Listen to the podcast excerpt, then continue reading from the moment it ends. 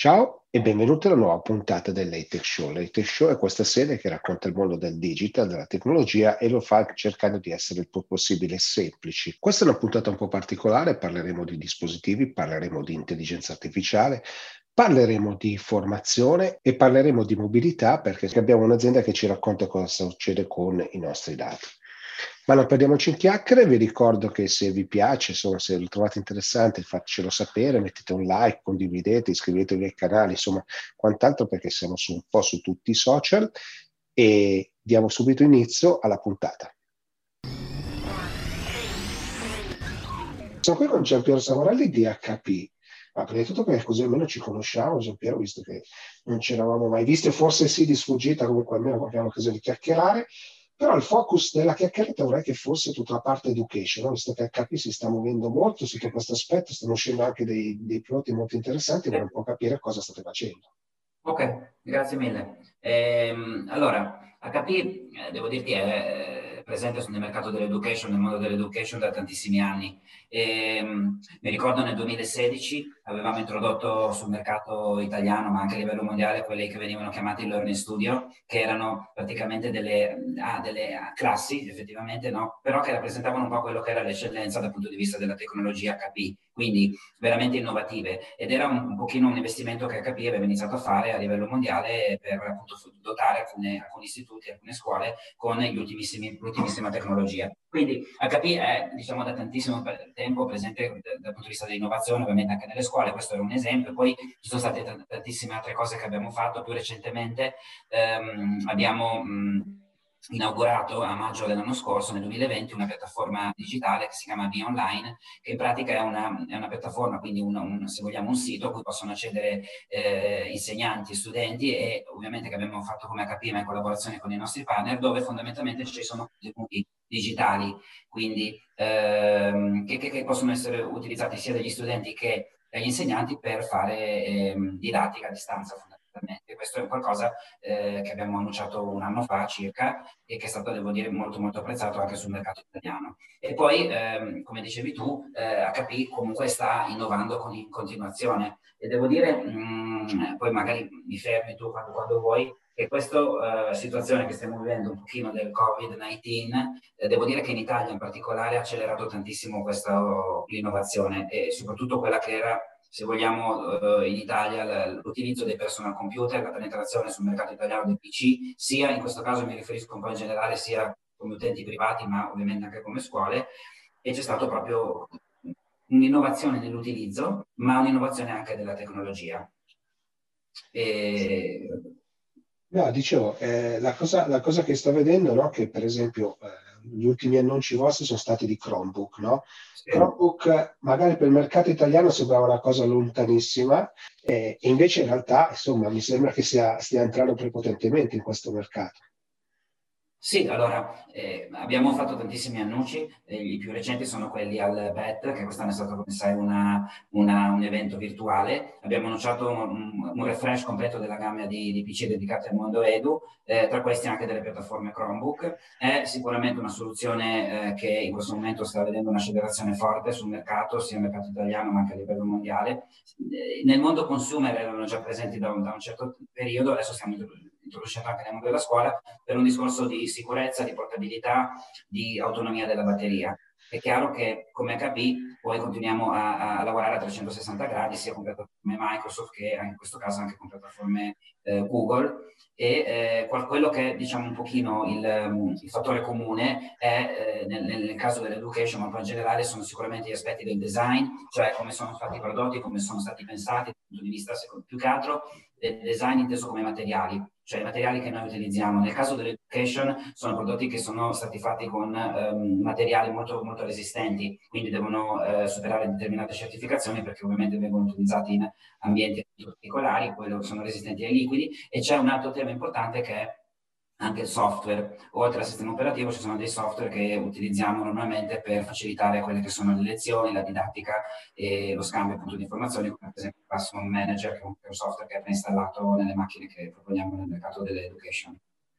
E quanto, quanto vi interfacciate con le scuole italiane? Perché immagino che quest'anno sia stato un anno faticoso sotto questo aspetto.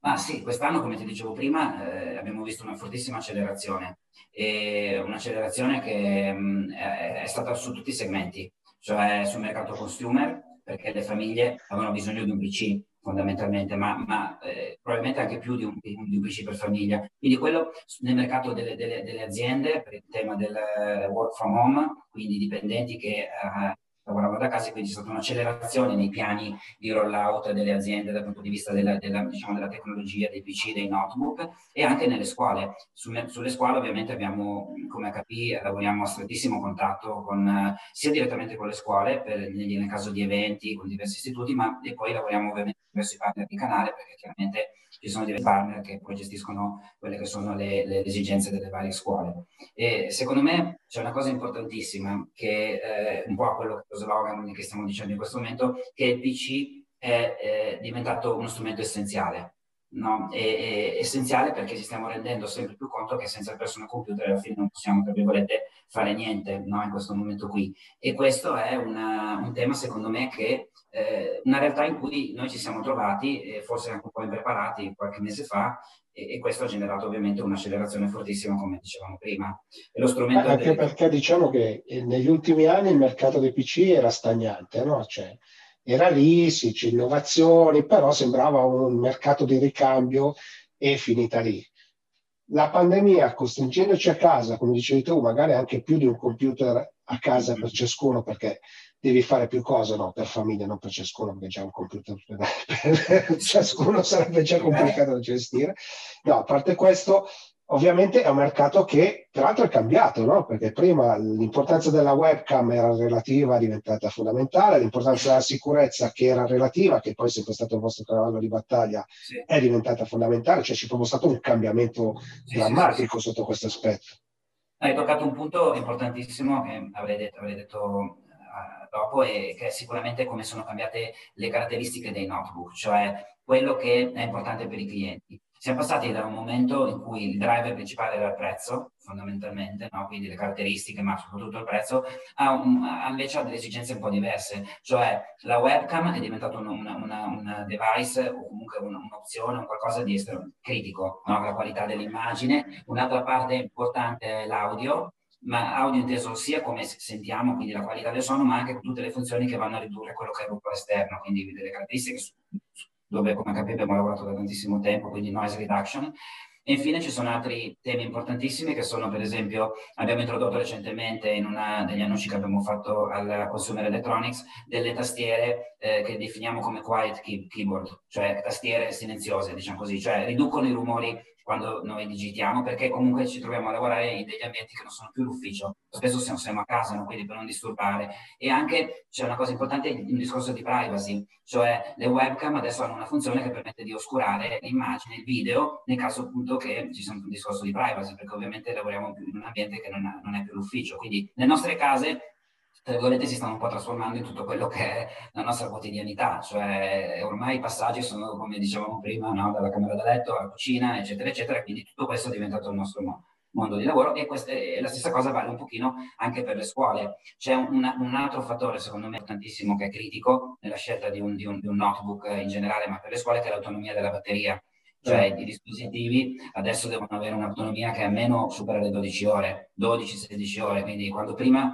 la normalità era avere un notebook che aveva un'autonomia di 7-8 ore, adesso la normalità è avere un portatile che aveva un'autonomia dell'intera giornata. Perché quello che succede, ahimè, diciamo così, che in questa nuova normalità la nostra produttività è aumentata, cioè passiamo più tempo davanti al PC e, e, sia per studiare che per lavorare, che per giocare e, e quindi si richiedono dei dispositivi che hanno delle caratteristiche delle performance più alte rispetto a prima.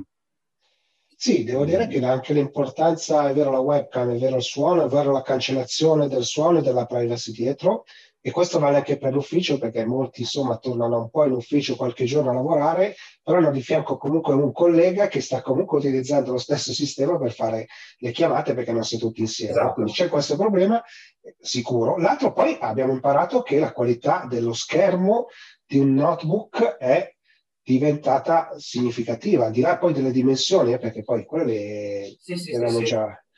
Esatto. È stato un cambiamento importante. Esatto, infatti è stato un cambiamento importantissimo e qui ci riconduciamo un po' a un tema. Per noi tre aspetti fondamentali dal punto di vista della tecnologia erano il design, la, il design, la security e la collaboration, cioè per collaboration intendiamo proprio tutto quello che è quello insieme di tecnologie che permette di fare quello che stiamo facendo noi in questo momento, cioè di comunicare da remoto, comunicare sia dal punto di vista dell'audio, quindi della qualità del, dell'audio fondamentalmente, non tanto del suono ma proprio dell'audio, il sistema per la riduzione e la qualità anche del video e la compatibilità con tutti quelli che sono i software presenti sul mercato per poter condividere con contenuti. Tutto questo è all'interno di un mondo che chiamiamo collaboration, quindi anche la tastiera, i tasti che utilizziamo normalmente sono, sono dei tasti che sono stati pensati proprio per facilitare le conference call, lo, lo scambio, la condivisione di contenuti ed è un tema secondo me importantissimo insieme appunto, come dicevamo prima, al design e, al discorso della sicurezza.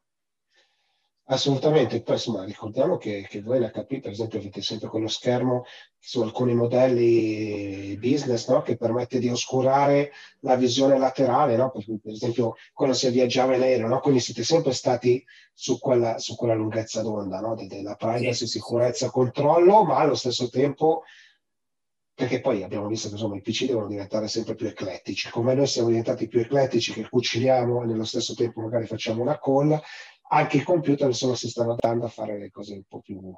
Eh, sì, eh, assolutamente. La security per noi è un discorso che abbiamo portato avanti, ricordo bene. Abbiamo annunciato la nostra strategia security nel 2017, data device identity, no? super pillar, e quello che stavi citando tu era proprio il discorso della protezione dei dati che non è più solamente un tema di accesso al PC e di protezione di quello dal punto di vista software, ma di quello che è la visual hacking, cioè la, diciamo, il rischio che delle, delle, dei documenti o dei dati confidenziali possono essere, eh, tra virgolette, hackerati, passando questo termine, semplicemente vedendo quello che c'è nel, nel display di una persona e quindi questa, questa, questa tecnologia che è appunto ShareView andava a proteggere e, eh, questo tipo di situazioni. Quindi è un tema sicuramente molto importante insieme a un qualcosa che, di cui magari che secondo me è importante citare, che è il discorso della sustainability, cioè sempre di più eh, HP lavora a 360 gradi per ridurre quello che è l'impatto ambientale, sia nei nostri, diciamo, uh, su, su diversi fattori, sia dal punto di vista del packaging,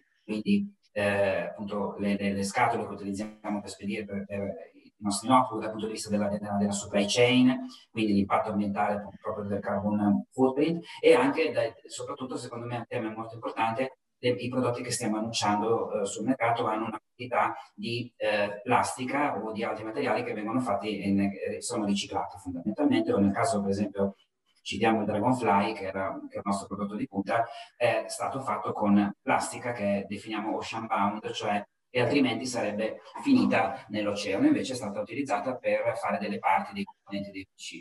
E questo secondo me è un tema sicuramente importante che come HP stiamo portando avanti, direi, in modo secondo me molto molto strutturato negli ultimi due anni e che, su cui lavoreremo ancora tantissimo ancora nei, nei prodotti che annunciamo, che annunceremo ancora nei prossimi mesi insomma, insomma capì, non, non, si ferma mai, questo mai non, non l'ho imparato.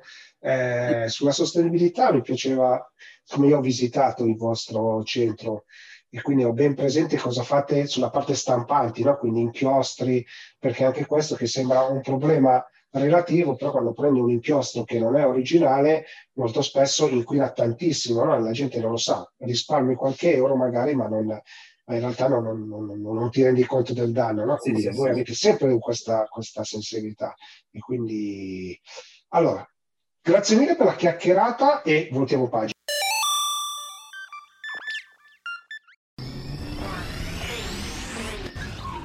Allora, sono qui con Carla Masperi di SAP perché? È un motivo molto interessante. C'è un'iniziativa di team che è il risorgimento digitale, quindi tutta una serie di operazioni che si fanno per fare cultura del digitale e mi piacerebbe proprio capire da SAP e da Carla, che insomma è una figura di un certo peso in SAP e di una certa storia, qual è l'intento, che cosa state facendo. Bene, grazie. Eh, io direi che vorrei partire sfatando un mito, perché c'è un luogo comune che eh, ci qualifica come fornitori per eh, medie e grandi aziende.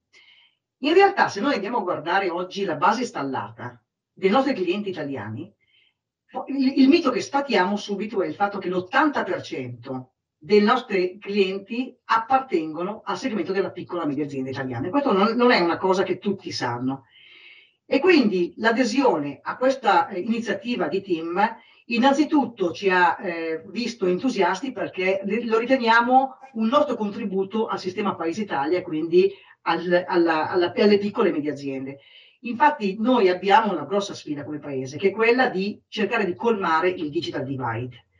Mi aveva molto colpito una, eh, un'indagine di Desi che ho, che ho letto di recente, che dice che in Italia solo il 30% della popolazione ha competenze digitali di base che se confrontata con il 58% della media europea o addirittura con l'80% della Finlandia, che vabbè è il best achiever, ecco chiaramente mette in luce che questo digital divide è sicuramente molto importante.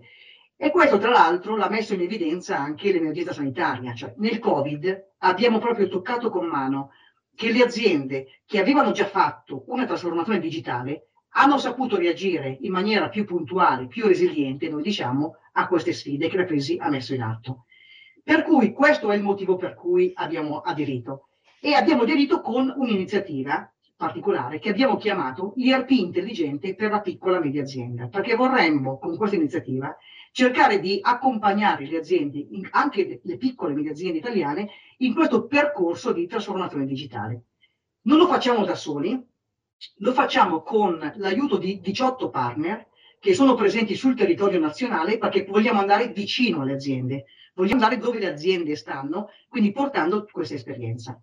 Come lo facciamo? Eh, il, il, progetto Risorgimento Digitale ha il concetto di masterclass.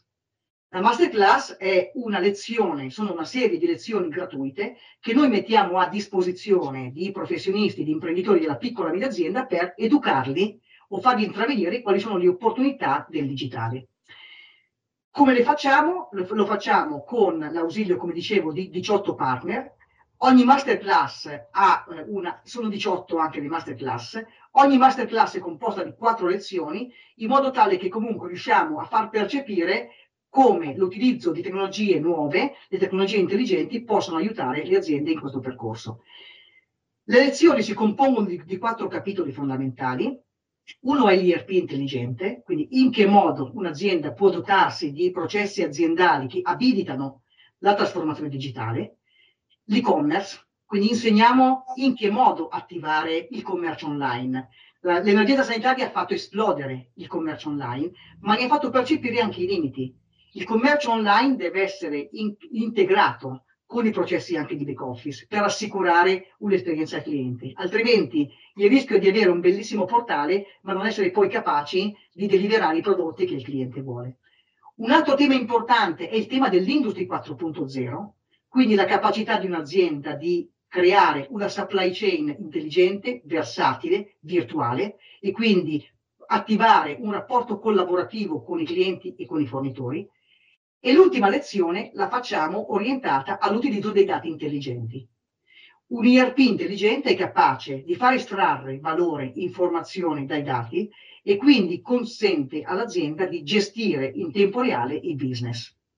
Questo, come dicevo prima, lo facciamo con 18 partner, lo facciamo in quasi tutte le regioni italiane e ogni partner, attraverso le lezioni che sono diversificate, sono personalizzate, porta non soltanto la teoria, ma porta alcuni casi concreti che ha, che ha, realizzato in quel territorio per far percepire che la tecnologia non è soltanto teoria, ma si può applicare in maniera concreta, in maniera semplice e adatta al, alla piccola e media azienda italiana. Quindi questo è in sostanza diciamo, la, eh, l'economia di questo progetto, ci aderiamo con, con, tanto entusiasmo, abbiamo già fatto la prima edizione il 25 gennaio, quindi qualche giorno fa, con dei risultati sicuramente incoraggianti, quindi direi per riassumere abbiamo 18 masterclass, 4 ore per ogni masterclass, 72 ore di lezioni, 18 partner a disposizione delle piccole medie aziende italiane. Quindi questo per noi è l'operazione risorgimento digitale.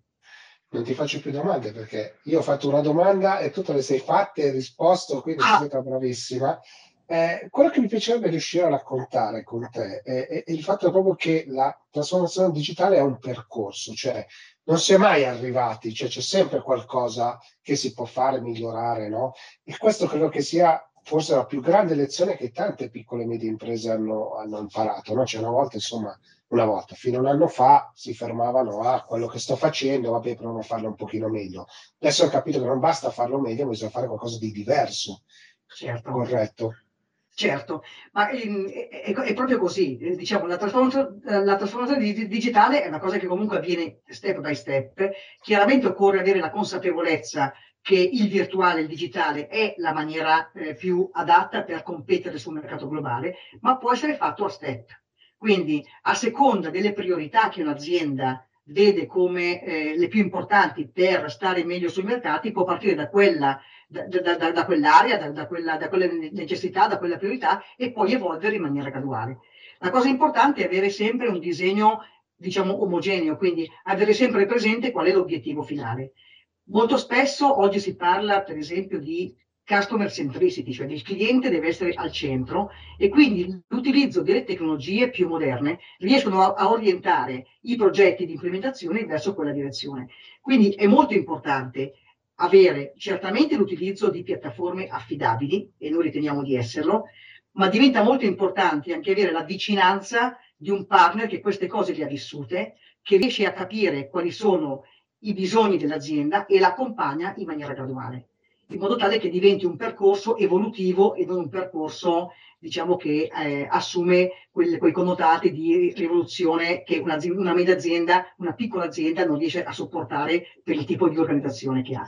Non se lo può permettere, se lo può permettere esatto. non, ha, non ha la formazione all'interno per poter fare e quindi è ovvio che si deve, deve affidarsi all'esterno, quindi chi meglio chi, chi opera nel territorio, sì, chi conosce quel settore. Io dico di più, deve, deve affidarsi all'esterno, a una rete di partner, che, a, un partner che di queste cose ne ha viste talmente tante che riesce poi a dare la giusta misura, il giusto passo e il giusto percorso, perché questo avvenga mentre l'azienda continua a lavorare. Quindi questo è il segreto, il fatto di, di poter, eh, la nostra capacità, il nostro valore dei partner Business One e Business by Design hanno ingegnerizzato l'offerta per rendere più semplice l'adozione progettuale. Quindi qui si parla di progetti che si possono realizzare nell'arco di, di qualche mese, quindi con tempi ragionevoli e avendo un impatto organizzativo molto limitato sull'azienda. Quindi l'azienda continua a lavorare e a poco a poco comunque l'innovazione viene introdotta.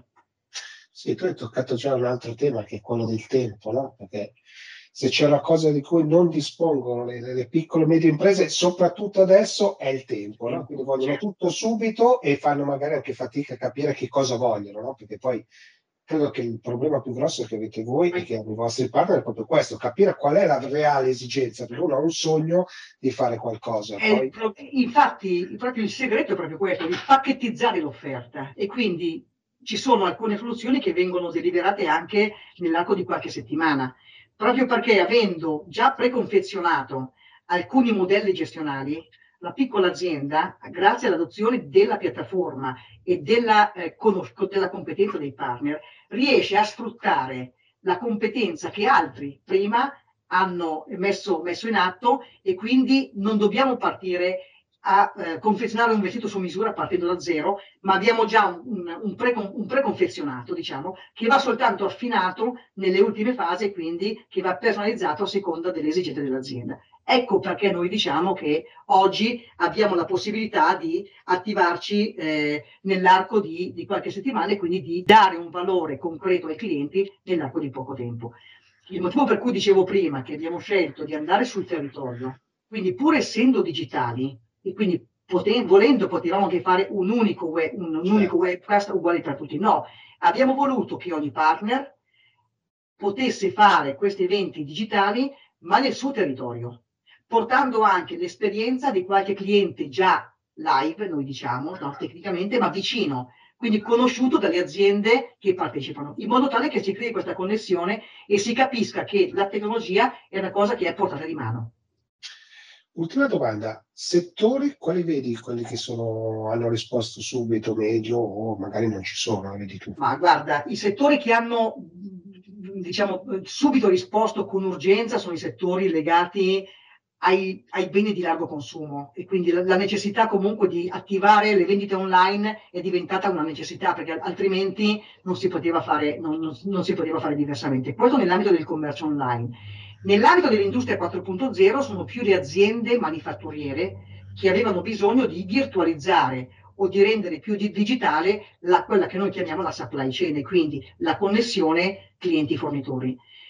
In generale, un po' tutti cercano nel, nei dati c'erano nei dati delle informazioni e quindi la necessità di gestire il business in tempo reale, quindi di poter reagire in maniera tempestiva a delle mutate esigenze di mercato. Il Covid è stato per eccellenza l'esempio che ci ricorderemo per anni. Ecco, in questo modo un'azienda che aveva già un ERP intelligente, quindi ha, ha, ha, ha, attivato dei moduli ulteriori e quindi in maniera incrementale. Altre aziende che invece non avevano ancora fatto questo passo hanno capito che ora è il momento di farlo. Se prima c'era, come dire, c'erano altre priorità, c'erano altre cose, c'era una cosa che nel tempo poteva andare, questa volta il Covid ha messo in luce la priorità e in effetti se noi guardiamo ai risultati che noi abbiamo ehm, realizzato l'anno scorso, ecco, per noi è stato dal punto di vista diciamo, delle, performance, delle performance aziendali quasi un anno senza Covid. Perché, certo. eh, perché chiaramente eh, diciamo, questa necessità ha fatto intravedere moltissime aziende l'opportunità invece di implementare progetti in un momento in cui magari la, dire, la, la, produttività, la velocità del business stava rallentando per i vari lockdown, perché tutti abbiamo subito questi lockdown, ma è, la cosa interessante è che molti imprenditori hanno colto quel momento come il momento in cui era importante approfittarne per fare investimenti. E per fortuna, diciamo, perché questo ci ha fatto fare un salto, secondo me, nel, nel mondo digitale importante e l'Italia ne aveva bisogno. Guarda, purtroppo, che... purtroppo, è avvenuto in un momento drammatico per il paese, però per fortuna diciamo c'è stato il digitale che ci ha dato la mano. Esatto, io dico che il digitale ha anticipato la trasformazione digitale in, di, di cinque anni, il Covid. Cioè, poi con certe cose che comunque vedevamo, perché comunque eh, è chiaro che la globalizzazione, la digitalizzazione erano temi comunque che avevano già una loro velocità. Però ce ne raccontavamo tanto noi nei nostri convegni. Eh, cioè allora, Senti, con una battuta ti posso... Le aziende bat... stavano lì a guardare. Sì, però, sì, però, poi tante cose. però in effetti per, per, darti, per farti un po' eco quello che stavi dicendo, girava una vignetta qualche mese fa che diceva chi è stato il vero Chief Digital Transformator, il CEO, il CDO o il Covid? E la, ovviamente la risposta era sul Covid. Eh, quello sì, purtroppo sì. Va bene Carlo, allora grazie mille per la chiacchierata, insomma in bocca al lupo per questi, questi eventi con il risorgimento digitale di team e voltiamo pagina.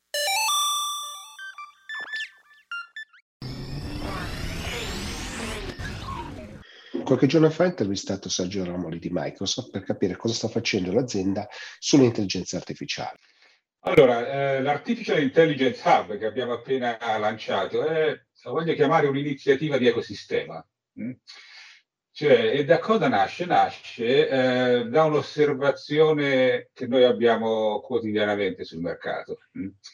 Ovvero che l'intelligenza artificiale è una tecnologia che eh, per molti aspetti è ormai matura per molte applicazioni industriali, di business e concrete, ma che sarà per il suo nome, sarà per, eh, per l'hype che c'è intorno, sarà per il fatto che suscita timori e sovraaspettative, noi osserviamo che c'è una certa cautela e paura nell'utilizzarla.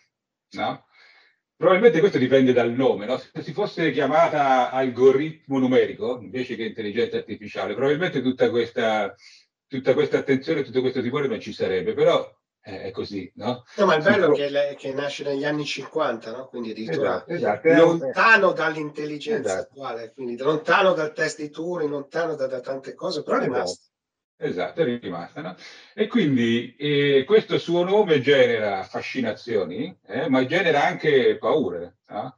Genera la paura del non capire come funziona, no? che ci sono alcuni dei modelli di apprendimento si basano sul concetto che io faccio apprendere all'algoritmo dei comportamenti e poi lui si comporta in un certo modo, ma l'algoritmo non mi spiegherà mai perché si comporta in un certo modo. Quindi ci sono tutta una serie di motivi che sono dei blocchi all'adozione. Hm?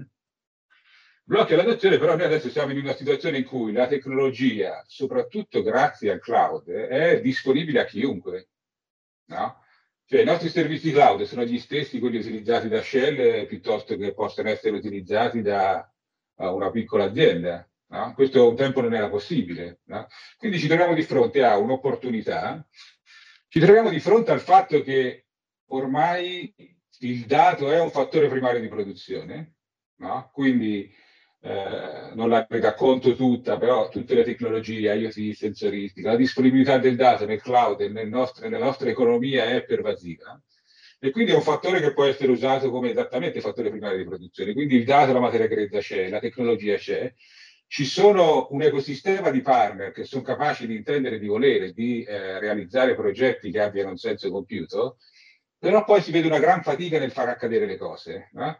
Quindi quando noi abbiamo immaginato a programmi che affiancassero eh, il lancio del data center, che tutti ormai è ben conosciuta come, come iniziativa, una di questi, queste iniziative principali era appunto ma perché non creiamo un catalizzatore di risorse di Microsoft, dei partner e di clienti che scaricano a terra, che, eh, però quello che, mi, quello che mi piace precisare è che non è un laboratorio dove si gioca con l'ultima tecnologia, cioè non è il classico showcase lab dove in qualche modo clienti e partner si collegano e vedono e testano l'ultima versione dell'algoritmo X e Y, ma è eh, eh, la uh, voglia di mettere tutti intorno a un tavolo, i clienti portano un problema concreto, quindi abbiamo, nell'evento abbiamo parlato di Stevanato, Stevanato è stato abbastanza semplice, noi avevamo un problema molto semplice, noi siamo manifatturieri, non è che ci interessa no, la sperimentazione eh, sulle frontiere della tecnologia. Noi dovevamo ridurre il, dire, il costo della non qualità. Abbiamo investigato tecnologia di intelligenza artificiale e ci dava del risultato che erano 10 volte tanto le altre. Punto, l'abbiamo fatto. No? Poi, eh, ovviamente, questo rientra in una loro strategia, in una loro scelta di piattaforma, in una loro digitalizzazione, però nel caso specifico non c'era nessun pregiudizio né preconcetto, era una tecnologia che funzionava, c'era un problema, si è risolto e loro adesso lavorano meglio grazie a questo. Mm? Sono più efficienti, più efficaci, eccetera. Ecco, questo è esattamente il percorso virtuoso che vogliamo attivare. No? Quindi abbiamo coinvolto i partner che si sono resi disponibili ad investire sull'iniziativa, abbiamo a disposizione eh, le nostre infrastrutture e ci aspettiamo che i clienti ci seguano in questa iniziativa perché più partner attiviamo, più clienti attiviamo, più, come dire, questo è un programma che durerà più anni, non è una roba che si vede quest'anno, no? Quindi cerchiamo di svolgere questo nostro ruolo di catalizzatore perché ormai è noto ormai a tutti che la strategia di Microsoft non è più quella di vendere prodotti, ma di eh, essere una platform company, cioè una piattaforma dove altri realizzano il loro valore. No? Una volta vendevamo prodotti, quello che sia Office, come dice il mio collega, una volta scatole vendevamo, no? eh, adesso, invece, adesso invece con i nostri investimenti nell'infrastruttura, nell'hyperscale, quello che stiamo offrendo al mercato è una piattaforma su cui partner e clienti possono creare valore. No? Ed è uno shift strategico molto importante no? che cambia completamente il nostro approccio al mercato e in quest'ottica deve essere anche inquadrata l'iniziativa dell'Artificial Intelligence Hub. Quindi noi vogliamo far sì che altri abbiano successo, perché il successo dell'ecosistema è anche il nostro successo. E quindi se io, io azienda che voglio andare a fare un progetto di digital transformation in cui rientra l'intelligenza artificiale, come faccio a contattarvi? Passo da voi, passo da, dai partner, come, come funziona? Eh, è uguale, cioè, potete, ci sono un elenco di partner che hanno aderito all'iniziativa e si, si possono rivolgere ai partner, vi potete rivolgere a noi, eh, c'è il link la mail a cui accedere per avere informazioni. Diciamo che, eh, come dire, quello che ci interessa è gente che ha voglia di fare, no? Quindi quello che interessa è che ciascuno delle tre componenti dell'ecosistema abbia veramente voglia di fare le cose sul concreto. Non è un posto per giocare, mm? non, è, non è uno showroom dove si viene a picchiettare sui tasti per un po' e poi si va via. Perdonatemi, no? perdonate con tutto il rispetto per gli showroom. È un posto del fare, no? l'ho detto più volte anche nell'evento che abbiamo fatto, è un posto del fare, quindi chi ha voglia di partecipare a questo programma dovrà mettere impegno come lo metteranno chiunque eh, fa parte dell'iniziativa. Allora, ultima domanda, perché tu hai accennato al, al dato, no? dicendo il dato, il dato grezzo, raccogliamo tanti di quei dati oggi che non sappiamo quasi cosa farcela, no? Poi il mio pensiero è che in realtà il dato in sé è poco significativo, cioè sapere che fuori ci sono 37 gradi o meno 12 eh, non è che mi faccia differenza se ballano uno o due gradi, no? È l'informazione, quindi il dato successivo, cioè interpretare quel dato in base a qualcosa che può nascere. Quanti progetti vedi che si fondano su questo e non insomma vanno a fare data mining in qualche modo per estrapolare qualcosa? Allora, io quello che osservo nelle aziende che hanno successo in queste iniziative sono, non sono quelle che non sbagliano, ma sono quelle che, come ripeto, quelle che hanno ben chiaro che il dato in ogni sua forma è fattore primario di produzione. E questo è un concetto importante, no? Come dire, certo. anche se noi, noi, parliamo di macchina, se te pensi all'acciaio, dici, vabbè, ma io di un, di un pezzo di acciaio cosa me ne faccio? Finché non diventa cofano è inutile. No? Però fino a quando io non penso che l'acciaio possa essere utile per costruire la macchina, io non me ne farò mai niente dell'acciaio, potrò giocarci in officina, ma fino a che non, non, eh, dire, non, non faccio diventare centrale questo aspetto del dato come fattore di produzione, eh, è anche difficile dare la giusta priorità agli investimenti. No? Quante aziende anche di successo anche brillanti abbiamo con cui ho avuto modo di conversare nella mia carriera anche in passato, ma in cui si capisce benissimo che gli investimenti in tecnologia sono un di cui, che quello che è importante è la linea di produzione, il capannone, la qualità della materia prima, la qualità dell'artigianalità delle persone. E questo è stato vero, ha funzionato e continuerà a funzionare. Se però a questo ci si aggiunge questa nuova consapevolezza che il dato in ogni sua forma, in ogni sua varietà, in ogni suo genere possa essere elevato alla stessa qualità ed importanza dell'acciaio e della competenza delle persone come veramente fattore primario di produzione, a quel punto le iniziative, la voglia di sbagliare, fare e imparare prendono completamente un altro passo e fanno sì che poi, come dici te, si passa dal pensare che vabbè, ma un grado in più, un grado in meno, cosa me ne faccio? E come faccio ad arrivare, come dire, a distillare da questa materia grezza del valore per i miei processi e per i miei clienti o per il mio valore? Esattamente con questa consapevolezza. E questa è una palestra in cui, come dire, scaricare a terra chi abbia voglia di, dire, di mettere in pratica questa consapevolezza. Ti avevo detto l'ultima domanda, però io sono un generatore di domande casuali, quindi me ne è già venuta un'altra, no? Ed è a che livello siamo con l'intelligenza artificiale, secondo te? Cioè, quanto margine abbiamo di crescita ancora? Non dirmi infinito perché lo so, però diciamo, hai un occhio sul su futuro prossimo.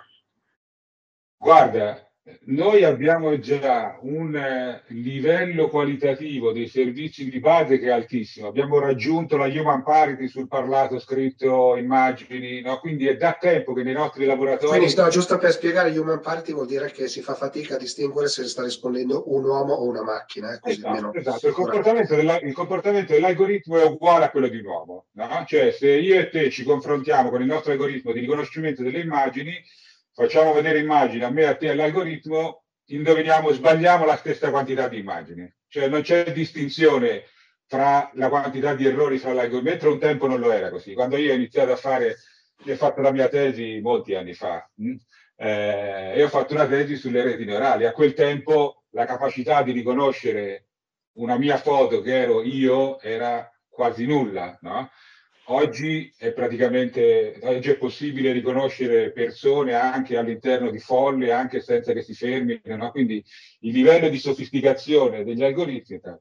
Quindi io, io credo che già lasciando perdere quello che sarà l'intelligenza artificiale del futuro, dimentichiamoci questa roba qui. E se noi smettessimo di investire in intelligenza artificiale, per qualsiasi motivo, a tecnologia data ancora ha un altissimo potenziale. Perché ancora, ripeto, ci sono tutta una serie di blocchi, secondo me anche ehm, emozionali, ripeto, a me non me la toglie nessuno questa, questa convinzione. No?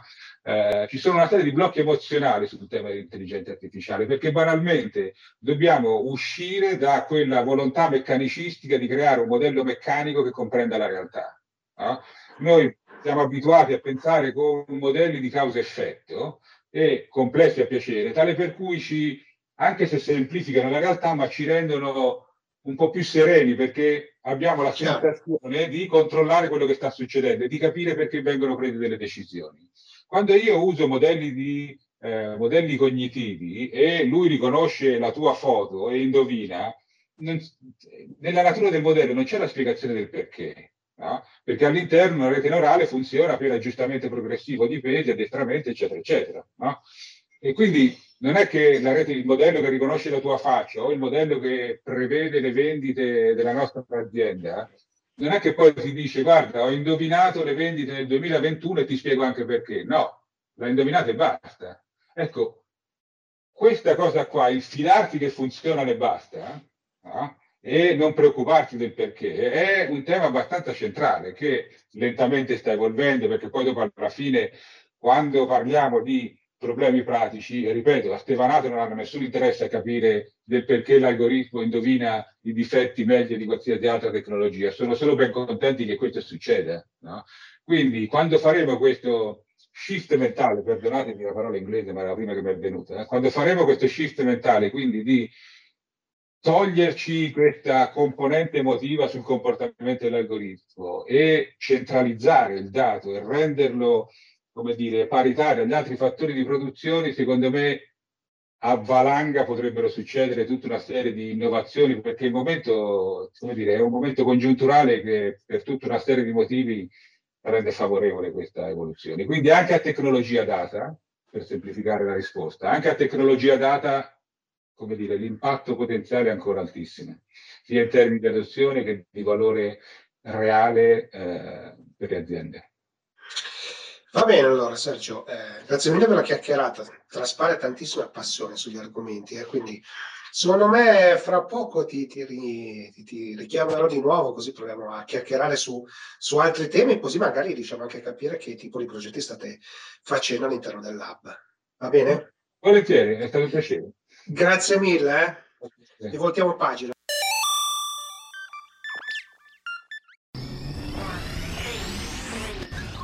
Sono qui con Samuel Set Piazza di Movit per capire un po' cosa è successo intanto cominciare nel mondo del, dei movimenti delle persone, no? perché così ricopio un po' e riprendo il nome Movit, ma poi anche un po' è l'occasione anche un po' per scoprire che cos'è Movit e quindi Samuel benvenuto e inizia a raccontarci un po' chi siete e cosa fate. Ciao Gigi, grazie mille per, per l'invito anzitutto.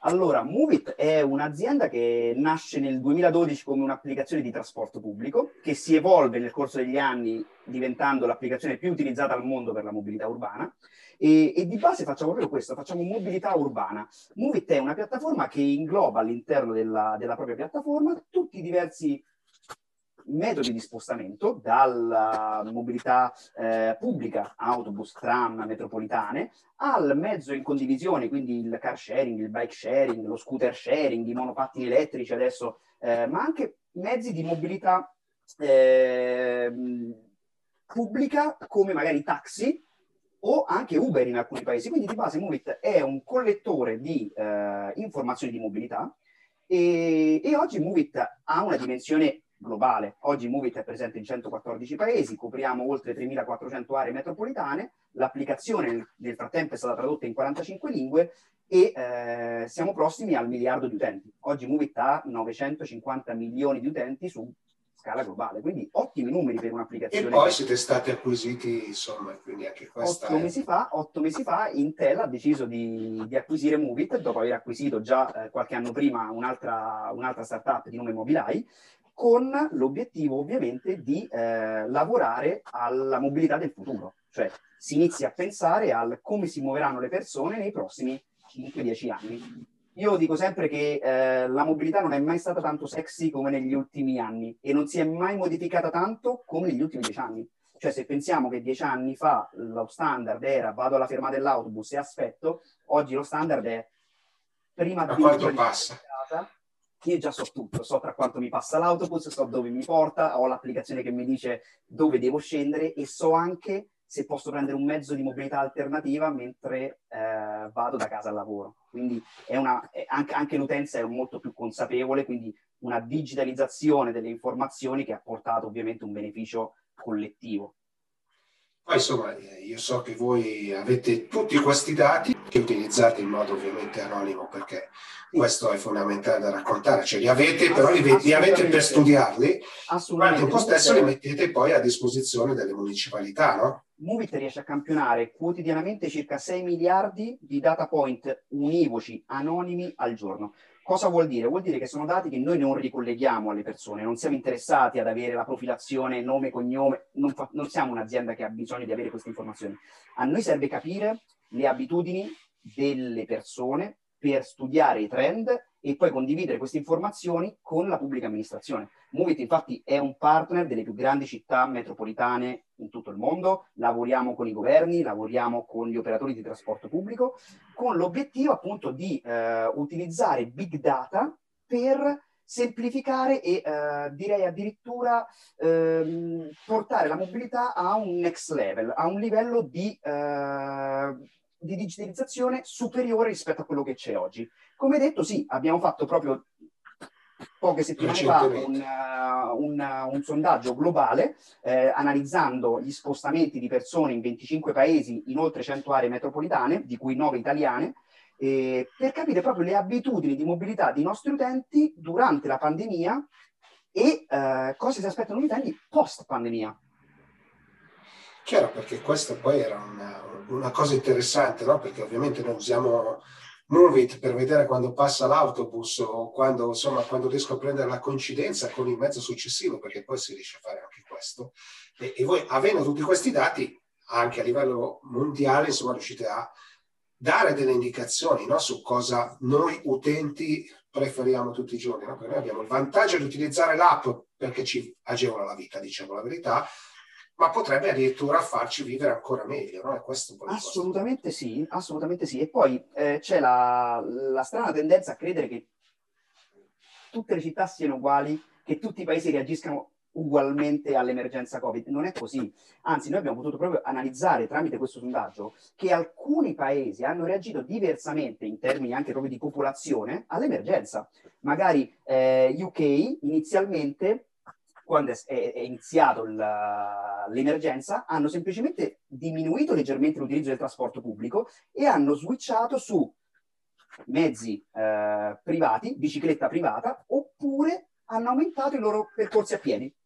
In Italia invece abbiamo visto un, uh, un, impatto totalmente diverso. In Italia abbiamo visto un 15% di persone che hanno addirittura smesso di utilizzare il trasporto pubblico, magari studenti che oggi sono in didattica a distanza oppure eh, lavoratori smart working. Abbiamo visto un 42% che ha semplicemente diminuito l'utilizzo del trasporto pubblico, un 35% che è rimasto invariato, ma abbiamo anche visto che eh, un una piccola parte di utenti ha abbandonato il trasporto pubblico.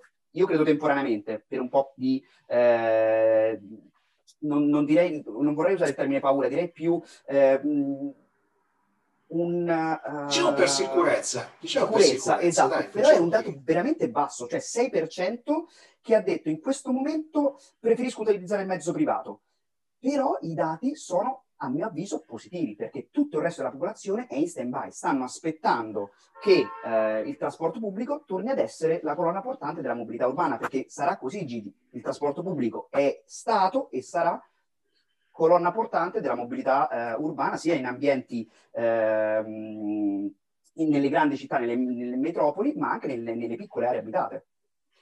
Certo, e poi eh, il discorso di trasporto pubblico, come dicevi all'inizio, è allargato, no? non è solo il mezzo pubblico, ma ci sono tutti no. i mezzi a disposizione, no? le biciclette, gli scooter, insomma, io vivo a Milano, quindi sono attorniato no? da tutti questi oggetti che una volta non c'erano, che piano piano progressivamente entrano, anche questi rientrano nel gioco del trasporto. Ma eh, ti darò anche un'altra informazione, Movit, a differenza di altre aziende, campiona questi dati, li ricondivide con l'amministrazione pubblica. Tra l'altro tutti i dati del nostro report eh, globale sono disponibili gratuitamente all'interno del nostro sito web, quindi tutti possono andare a vedere, possono addirittura comparare l'anno precedente e eh, le, varie, le, varie, aree del mondo. Ma la cosa interessante è che a differenza di altri eh, player nell'industria della mobilità, Movit aggrega questi dati, ma li aggrega nelle diverse forme. Cioè, quindi abbiamo non solo il trasporto pubblico, abbiamo la micromobilità, i taxi, eh, il sharing, eh, il mezzo privato, e quindi diamo poi al decision maker, diamo all'amministrazione pubblica la nostra parte di informazioni per aiutarli a ottimizzare processi e risorse, perché oggi in, in, in, in emergenza Covid la più grande difficoltà che hanno le amministrazioni pubbliche è ottimizzare l'utilizzo delle risorse, perché la risorsa oggi il mezzo pubblico, il mezzo pubblico è limitato, il parco macchina degli, degli operatori è limitato e al tempo stesso, per mantenere la distanza sociale, hanno un problema reale di infrastruttura, chiamiamola infrastruttura, in realtà è di parco mezzi, che non può essere risolto nel breve periodo. Non c'è modo di risolverlo in 3-4 mesi, perché ordinare 200 bus, andarle è, è, difficile, non è, è logisticamente complesso. Quello che fanno aziende come Movit è aiutare questi operatori dandogli informazioni, ma anche dando informazioni aggiuntive, costanti, in tempo reale, al, all'utilizzatore, all'usufruitore del trasporto pubblico, in modo da dare una panoramica su cosa mi attende, cioè cosa, cosa, mi posso aspettare dal mio viaggio. Chiaro poi Gigi che se tu ti trovi un monopattino e puoi magari dire oggi sai che faccio, alleggerisco il trasporto pubblico prendendomi il mezzo in condivisione, a quel punto anche noi stiamo facendo la nostra parte. Certo. C'è qualche, qualche dato dell'Italia che ti ha sorpreso? Allora, mi ha sorpreso molto ehm, sapere che la maggior parte delle persone sarebbero più portate ad utilizzare i mezzi pubblici durante la pandemia sapendo che eh, i tempi di attesa alle fermate si vanno a ridurre perché così si vanno a ridurre gli assembramenti. Questo mi ha sorpreso perché in realtà ehm, mi ha sorpreso in, positivo, in, in maniera estremamente positiva perché in realtà l'amministrazione pubblica di moltissime città oggi si sta muovendo in una direzione che permette a app come Movit di offrire queste informazioni all'utenza. Cioè, cosa, cosa succede? In poche parole, eh, gli operatori di trasporto pubblico possono sapere prima quante persone sono alla fermata, quante persone sono a bordo mezzo, possono informare le persone in via diretta o indiretta tramite Movit e quindi possono aumentare la consapevolezza de- delle persone. Chiaro, come vi dicevo prima, non hanno modo di risolvere il problema del distanziamento sociale. Questo però, sì, però è un aiuto. Assolutamente. Poi adesso noi stiamo andando verso la primavera verso la primavera sicuramente rivedremo l'esplosione della micromobilità e della mobilità sostenibile. Vedremo l'utilizzo della propria bicicletta privata. Abbiamo visto quanti italiani hanno deciso di utilizzare il bonus mobilità. Quindi magari vedremo una situazione in cui l'utente potrà decidere all'ultimo minuto come andare a organizzare la propria, la propria viaggio, il proprio viaggio. Poi ovviamente, chiaro, la maggior parte delle persone chiedono cose abbastanza semplici alla, alla, all'amministrazione, cioè gli utenti per tornare ad utilizzare il trasporto pubblico chiedono di base sicurezza e garanzie sul rispetto del distanziamento sociale. Questo è quello che chiede la, la popolazione. Ma l'amministrazione ci sta provando, cioè le diverse città stanno cercando di, eh, anche tramite la tecnologia, di offrire servizi all'avanguardia. Non so se, eh, se hai saputo, ma già si sta cominciando a parlare molto in Italia di transit on demand, di trasporto a chiamata che vuol dire? Vuol dire che la flotta dell'operatore di trasporto pubblico si adatta in tempo reale alle domande delle persone che stanno aspettando la fermata. Qual è l'obiettivo? Ottimizzare le risorse. Torniamo sempre a Sì, sì, qualche esempio qui in Lombardia, insomma, c'è stato, a parte che anche a Milano c'erano i bus eh, gialli che passavano, adesso li vedo molto all'opera con, eh, con, le scuole, quindi ci sono degli esempi, mi viene in mente Vimercate, adesso se non ricordo male, che c'è un, una chiama e arriva il, il, il, bus a prenderti. Quindi questi sono, sono, sicuramente gli elementi. Ultima domanda però, eh, voglio fare un po' sul futuro. Cioè, cosa vedi? Futuro, dammi un orizzonte temporale, solamente per capire se stiamo parlando di un futuro. Non andiamo oltre perché fra, fra oltre avremo l'invasione dell'intelligenza artificiale, quindi non so. E, e, era, era, proprio quello che speravo mi chiedessi. allora, in realtà usciremo, dalla, usciremo dalla, dall'emergenza Covid, sicuramente il trasporto pubblico tornerà ad essere quello che è sempre stato, cioè quindi un, uh, un elemento fondamentale per la mobilità de- dei cittadini. Vedremo una nuova rivoluzione nella mobilità già nei prossimi due anni. Già nel 2022 infatti in- si comincerà a parlare di robotaxi, ovvero di eh, strumenti a intelligenza artificiale legati ovviamente a eh, veicoli a guida autonoma che eh, inizieranno a comparire all'interno del, delle nostre città, all'interno delle metropoli principali inizialmente, ma poi li vedremo anche nelle piccole aree. E, e l'idea quindi è proprio quella di mettere su strada, per esempio, Movit lo sta facendo insieme a Mobileye, vogliamo mettere su strada nel 2022 i primi robotaxi in collaborazione con le amministrazioni pubbliche e con gli operatori di trasporto pubblico, perché si tratterà di servizio pubblico, non di linea, ma di servizio pubblico. E quindi in futuro cominceremo a vedere ehm, una nuova era della mobilità, dove non sarà solamente eh, formata da trasporto pubblico locale, micromobilità, ma sarà anche una, una mobilità che si andrà ad adattare sempre più al bisogno personale del singolo utente. Veicoli a guida autonoma. Sicuramente la scommessa tra qui a tre anni sarà quella di vedere su strada veicoli a guida autonoma. Grazie mille per la chiacchierata. Io credo molto in, in, questo tipo di progetti e non li penso solo per le grandi città, dove forse è più facile immaginarli, ma penso ai tanti centri urbani che sono sparsi, spesso difficili da raggiungere e con un sistema di questo tipo potremmo risolvere veramente tanti problemi. Quindi grazie mille per la chiacchierata e votiamo grazie pagina.